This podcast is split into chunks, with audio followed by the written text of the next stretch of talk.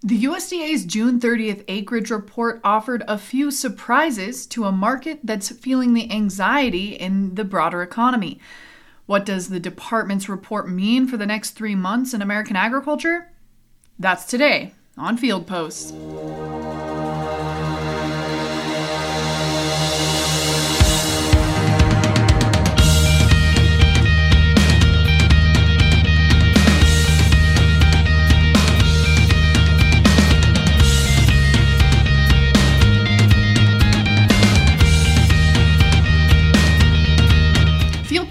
DTN Progressive Farmer podcast that dives deeper into the most important trends in agriculture to explore the business's cutting edge. I'm your host, Sarah Mock. The USDA's June 30th acreage report has been long anticipated as conditions since the March prospective planting report have shifted considerably. DTN's lead analyst Todd Hultman joins us today to put the report's findings into context as ag markets have softened considerably, and that trend looks to continue despite fundamentals. Todd unpacks his expectations going into this report, as well as a bit of history around the reliability of these June numbers. He also puts USDA's estimates into the broader context as the conflict in Ukraine, high fuel prices, and uncertain weather continue to influence the market on a daily basis. We'll discuss stocks and outlooks for the major grains, total acreage numbers, and what summer weather and harvest might have in store right after this word from our sponsor. Today's episode is brought to you by MyDTN. In today's environment, it's essential, more than ever, to get the most current and accurate information to help save your valuable resources and continue to be profitable. Get access to all the information you need to deal with this change from DTN. As the leading independent, trusted source of actionable insights and market information, MyDTN gives you accurate weather forecasts, the most extensive database of grain bids, and the most timely news and analysis from our award winning news team. These features and more are available 24 7 via desktop, laptop, and any mobile device to be with you on the go. Learn more at mydtn.com and start a free 14 day trial. Now, back to the show. DTN lead analyst Todd Hultman joins us today to discuss the June 30th acreage report from USDA. Todd, I want to start with expectations going into this report. What did you think was going to be in here? As usual, my expectations did not quite match USDA's report. but having said that, I was thinking that we had a pretty good chance, Sarah, of showing the first time since the PIK year of 1983, which I'm sure you don't remember. but it would be the first time if we could pull off actually more soybean acres than corn here in the US, and that did not quite happen in this report. But I thought the arguments were good. Obviously, fertilizer has been a negative for planting corn this year. Nobody likes to pay the high fertilizer bills. We also have this astounding new renaissance in renewable diesel plants taking place with rapid expansion around the country and that's generating excitement. And it's been no secret this year that the demand for soybean and soy products has been very strong. And then again, we had some early planting problems in the northern plains, and that seemed to increase the likelihood that maybe less corn acres would get planted or shifted off to something else. And so, anyway, I thought we had a good shot at soybean acres, but it didn't pan out. Yeah, it did not pan out. Give us a little, give us kind of the top line for corn and beans coming into this, and then maybe we'll break off wheat and talk about it after. Okay, so the corn planting estimate 89.9 million acres, very close to 90 million, which has been the center of gravity for estimates this year. USDA's WASDE report has corn at 89.5 million acres, so we really didn't change the perception of what the corn harvest might be this fall. We're staying fairly consistent on that number. For soybeans, we thought we were going to have a record high total of 90 million acres or more. The March intention survey said 91 million acres, but this report came in at 88.3 million acres. And if there was a surprise in Thursday's report, that was it, that we had lower than expected soybean acres. Now, I have to pause to mention there's a note at the top of USDA's report, and it said that at the time of the survey, there were 4 million acres of corn not yet planted and 15.8 million acres of soybeans not yet planted. And of course, the, early planting problems were largely in the Dakotas and Minnesota. And that's where they're going to do another survey in July. And they're going to release the results of that if it's materially different on August 12th. So, with the numbers that we got Thursday, there's also a little asterisk, which gives it a chance of both of those acres and spring wheat acres coming in a little less than showed up in this report. The estimating process is never quite done.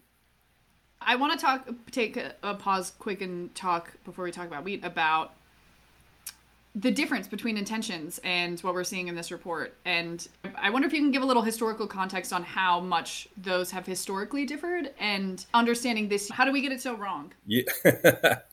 number one, I, I, would like to know what the participation rate is on the March planning intentions for number one. And I suspect that the participation has declined through the years. And the, the cynicism in the country versus USDA just seems to grow. And there seems just to be a new topic of dissension every year. It's still fresh on our minds. The whole kind of planning estimate fiasco of 2019 and that took such a long time to work out. And in the end, farmers largely were right in their instincts, and USDA was not right for many months. So there's this ongoing tension between agriculture and Washington, D.C. And I think that plays a part of the planning intention problem. And to answer your question directly, the past three or four years have not been good. We've seen some big differences in the March planning intentions versus what actually shows up for planted acres at the end of the season. And I think part of that, usually, there's a large component of adverse weather that gets in the way and disrupts the intentions. But sometimes I think, for instance, the the tariffs with China in those years when that was on, I think that caused some big swings in the actual plannings that weren't expected in March or at least weren't shown up on the intentions report in March. So at, the, also at the same time, just asking producers what they expect to plant in March really is not I don't think, a statistically solid effort. It just doesn't make a lot of sense in the real world. And there's a lot of things that change between March and when they actually get to get in the field, as we often see every year in various parts of the Corn Belt. It's if I could get rid of any report, it would probably be the March Planning Intentions Report, and I'd glad to add a, another grain stocks report somewhere in there. We love grain stocks. Yeah. I think that's good context because I think we're early in the season. We're just so hungry for any information that it's ex- always exciting to see that report, but then it's been such a disappointment. yeah. In terms of actually predicting well. And I think one of the problems is there's this concept in psychology of anchoring. So once you throw a number out there, we all kind of fixate and pivot from that initial number and it disrupts and colors our estimates from that point. And if we could ever just close our ears and eyes, that would be a good report to try to ignore and protect yourself from that anchoring. Let's check in on wheat. What was USDA's pronouncement on wheat coming out of this report? Wheat, no big surprise. Wheat acres came in 47.1 million. That's just up slightly from last year's 46.7 million. The winter wheat total came in at 34 million, which was also very close to expectations the main attraction for wheat plantings this time of year tends to be for the spring wheat crop. This is the real first good estimate of that. And USDA came up with 11.1 million acres of spring wheat plantings this year. Now, if that number had been under 11 million acres, it would have been the lowest spring wheat planting in 50 years. But as it stood at 11.1, it was the lowest in uh, four years. But then as I say, we've got a second survey coming up. We still have a shot to break that low end of the record. And give us, before we talk about some of the bigger picture stuff that is also playing a big role right now, I was there a stocks update that went along with this as well? Yeah, we had the June 1 grain stocks, corn, soybeans, and wheat. And especially in the case of corn and soybeans, we've seen these phenomenally wide premiums between July and September corn and also July and August soybeans which just seems to be screaming that old crop corn and soybean supplies are very tight, and commercials are extremely interested in paying up big amounts of money uh, to secure supplies now versus waiting another month or two. So I fully expected that we would see less than anticipated stocks of corn and soybeans, but that is not the case. They actually proved out to be very close to trade expectations 4.35 billion bushels of corn. That's the second lowest in six years for this time of year. 971 million bushels of soybeans, also the second lowest in six years. So it's still on a tight path, but I don't think it really reflected what the market seems to be saying about how tight corn and soybean supplies actually are. I want to talk about market movement since the report came out yesterday, so the last 24 hours seem particularly relevant, but also to take them out of the context of the last several weeks would also be a bit misleading. So give us kind of an update on where this report sat in what the market is feeling more broadly right now. Yeah, ever since mid-May, we've seen corn and wheat prices peak and turn lower. And uh, initially, it was led by a big sell-off in wheat prices and corn has been pulled down with it. And then just recently, in after Thursday's report, we saw another big hit to corn and wheat prices. And here on Friday, as we speak, we're getting a big hit south in soybean prices. So there's a lot of outside market concerns weighing on the grains right now. I can't point to a lot of bearish changes per se for corn, soybeans, or wheat fundamentals. There is rain in the forecast heading into the 4th of July weekend. So, yes, that's bearish. That scares speculators out of their long positions, especially ahead of a three day weekend. But with the planning estimates we have, even if we have good weather and good yields, it still looks like we have plenty of demand and maybe not enough production still in the year ahead for corn or I wonder if you could dig a little bit more into some of those outside factors because I think it's it seems nonsensical to talk about the incredible tight stock situation and where soybeans have been and where they're likely to go and then to watch the price declines that we've seen. Is there a thing that's driving that the most or is it just these winds of so many different things. there are a lot of different tentacles to it, but they all seem to trace back to number one, production disruption from the pandemic, which is still ongoing. We still have a logistical problem there. And we lost a lot of oil production and gas production in the pandemic disruption when prices fell so sharply and people quit driving for several months. And number two, the war in Ukraine between the two of those, the energy situation has gotten a lot tighter, not only in the US, but in, in the entire world. And we've really lost a control of the supply and demand balance of that effort. Now, OPEC just said they would raise another 638,000 barrels a day of production in August after doing the same thing in July.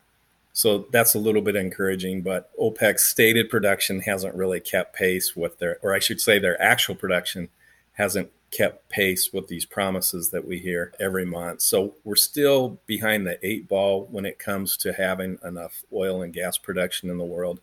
And of course, the war in, or I should say, the response to the war in Ukraine, the Europe's ban of Russian oil, and all of us trying to band together and have really stiff sanctions against Russia also makes it difficult on that front because now Russia's oil is more available to China and India, but less available to the rest of the world. So it continues to be a very tough situation. Those higher energy prices are feeding inflation.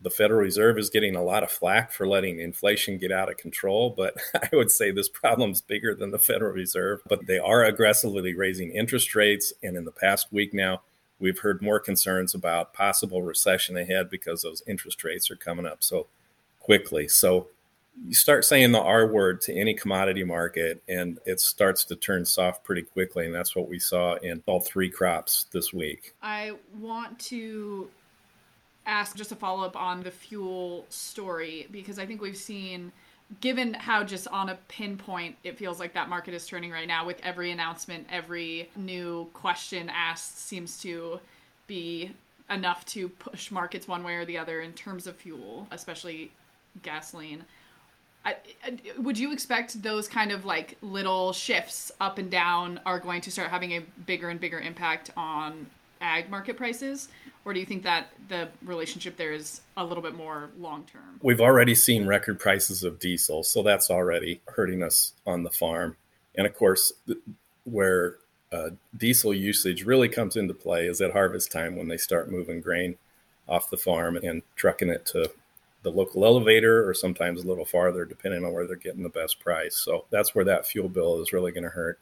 Yeah, we're, we're set up for a very volatile summer in terms of energy prices. There's just no doubt about it. Every little bit of margin um, can swing the market quite a bit on any given day. And just little things like uh, strikes in Saudi Arabia from Yemen or Libyan exports going down. It just doesn't take a lot when the market is this tight to to scare traders up and down. And so it's a very tense situation. And in terms of the technicals, there just has been no let up or challenge of support in crude oil or diesel yet at this time. So that's two commodity markets that are still staying strong in spite of the recession talk.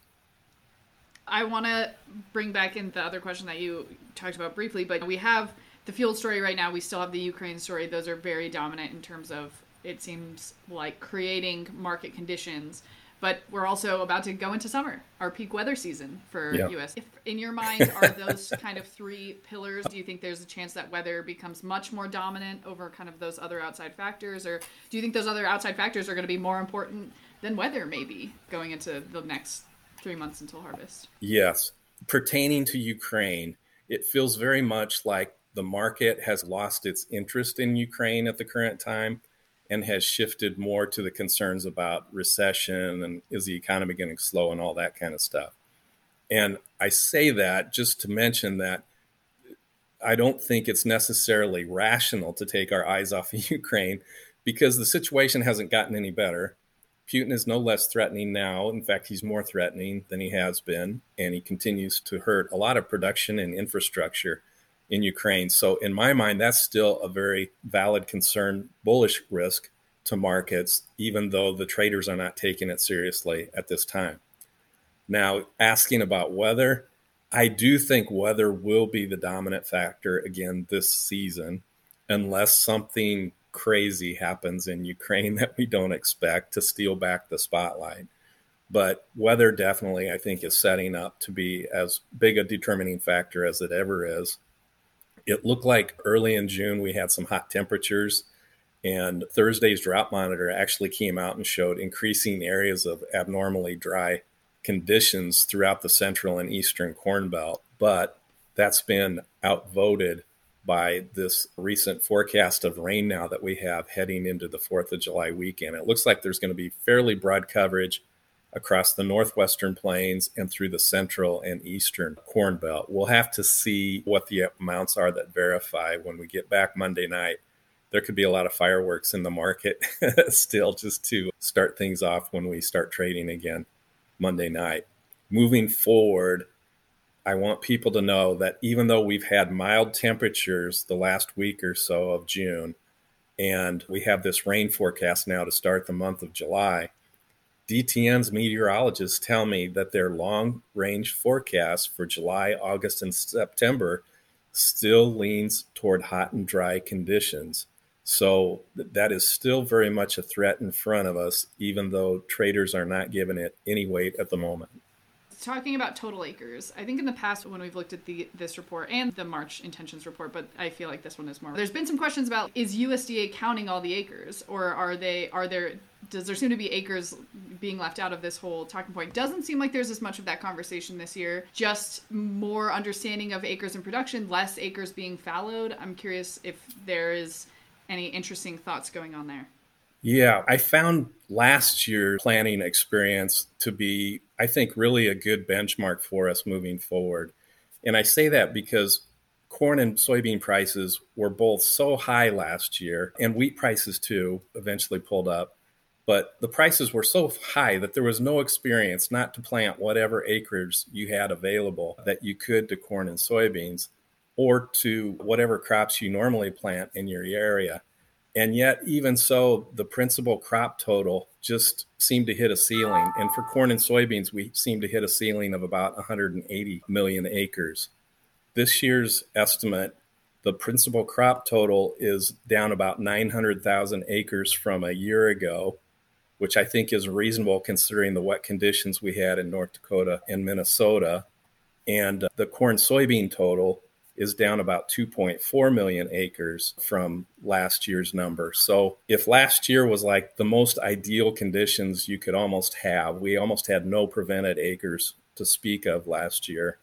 And then we did have a little bit this year. It it just seems we're getting a pretty consistent estimate here that when you take into account the wet conditions we had in North Dakota and Minnesota, that we are going to be slightly less this year, but still very close to that kind of peak production that we can achieve. Does this report change your vision or your expectations for the rest of the season going into harvest? Obviously, weather will have a big effect on how that plays out, but are you have you updated your projections on the rest of the season based on this report at all? Didn't really change corn at all. It, soybeans, it did add a little more bullishness to the picture, bringing those acres down to 88.3 and leaving the door open for possibly even a smaller planting. I did the numbers. If the 88.3 million acre estimate stands for soybeans, and we get a record yield of 52 bushels on soybeans, which seems to me it's going to be difficult in this year to achieve a record yield. But let's say we get that record 52 bushel yield. So we have good weather and things pop out really well. Our soybean crop is still around four and a half billion bushels. And we're already estimating a little more demand than that for that good weather four and a half billion bushel crop. So for me, it's very difficult to see that we're going to be building on any ending supplies in the year ahead. And of course, there's still a big risk that our production could fall much shorter than the four and a half billion bushels. So it's very difficult. It creates a lot of stress when I see the market down so sharply every day, as it has been the past couple weeks but also knowing that the math just doesn't pan out for the year ahead. So something's got to give. It'll be interesting to see how this plays out, but it's just very hard to believe the market's throwing in the towel at this point. Yeah. So we have a WASDE coming out in July in a few weeks, and then we'll have an August WASDE before we get into September. Any other big reports or big announcements or big news items that you'll be keeping an eye on to potentially mix things up between now and the beginning of harvest? Boy, I think everything is going to pale in comparison to weather, most likely. The Federal Reserve and the business news channels will still continue to get a lot of attention and they'll continue to hype a lot of worries about the economy and so forth. But our I, I still feel that the demand for our grain markets in a very tight world situation where we have expensive fertilizer prices and expensive fuel prices. So it's when you think outside of the US, it's much more difficult to keep producing grains in this kind of environment than it is even here in the US, where we're still financially fairly solid agriculturally and can finance those higher input costs.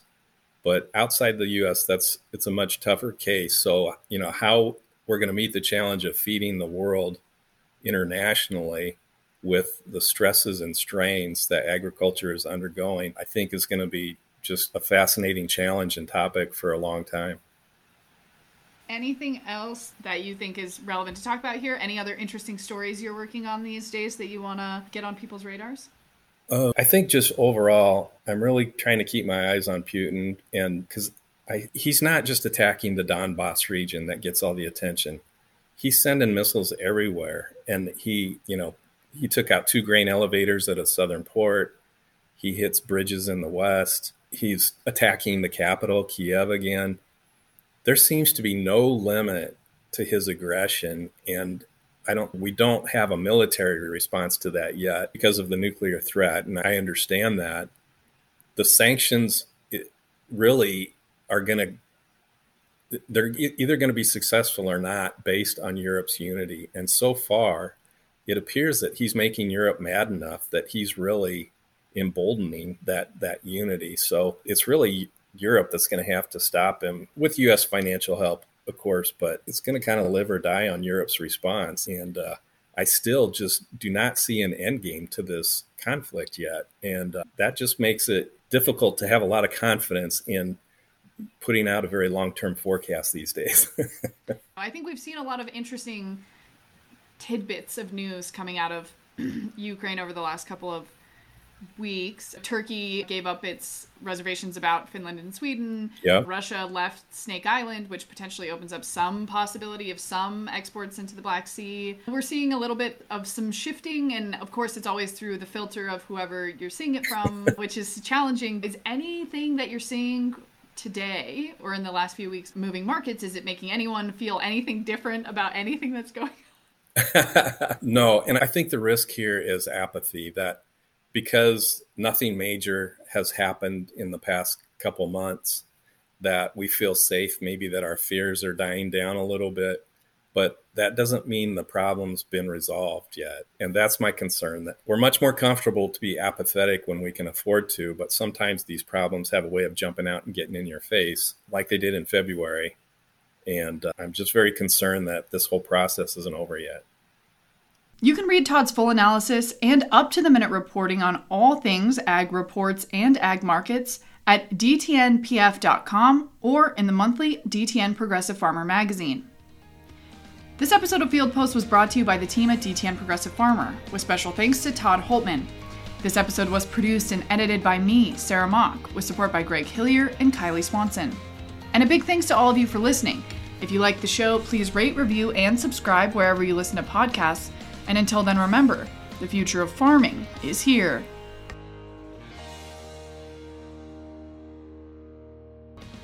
This episode of Field Post is brought to you by DTN Ag Weather Station. Are you looking to get more accurate, hyper local weather information? By gathering weather and agronomic data directly from your own fields, DTN Ag Weather Station supports you when making targeted decisions around expensive or high risk activities like chemical applications and irrigation. DTN's Ag Weather Station can be purchased for as low as $9 a month, depending on your current customer status with DTN. If you're looking to increase your weather accuracy while saving time, please visit DTN.com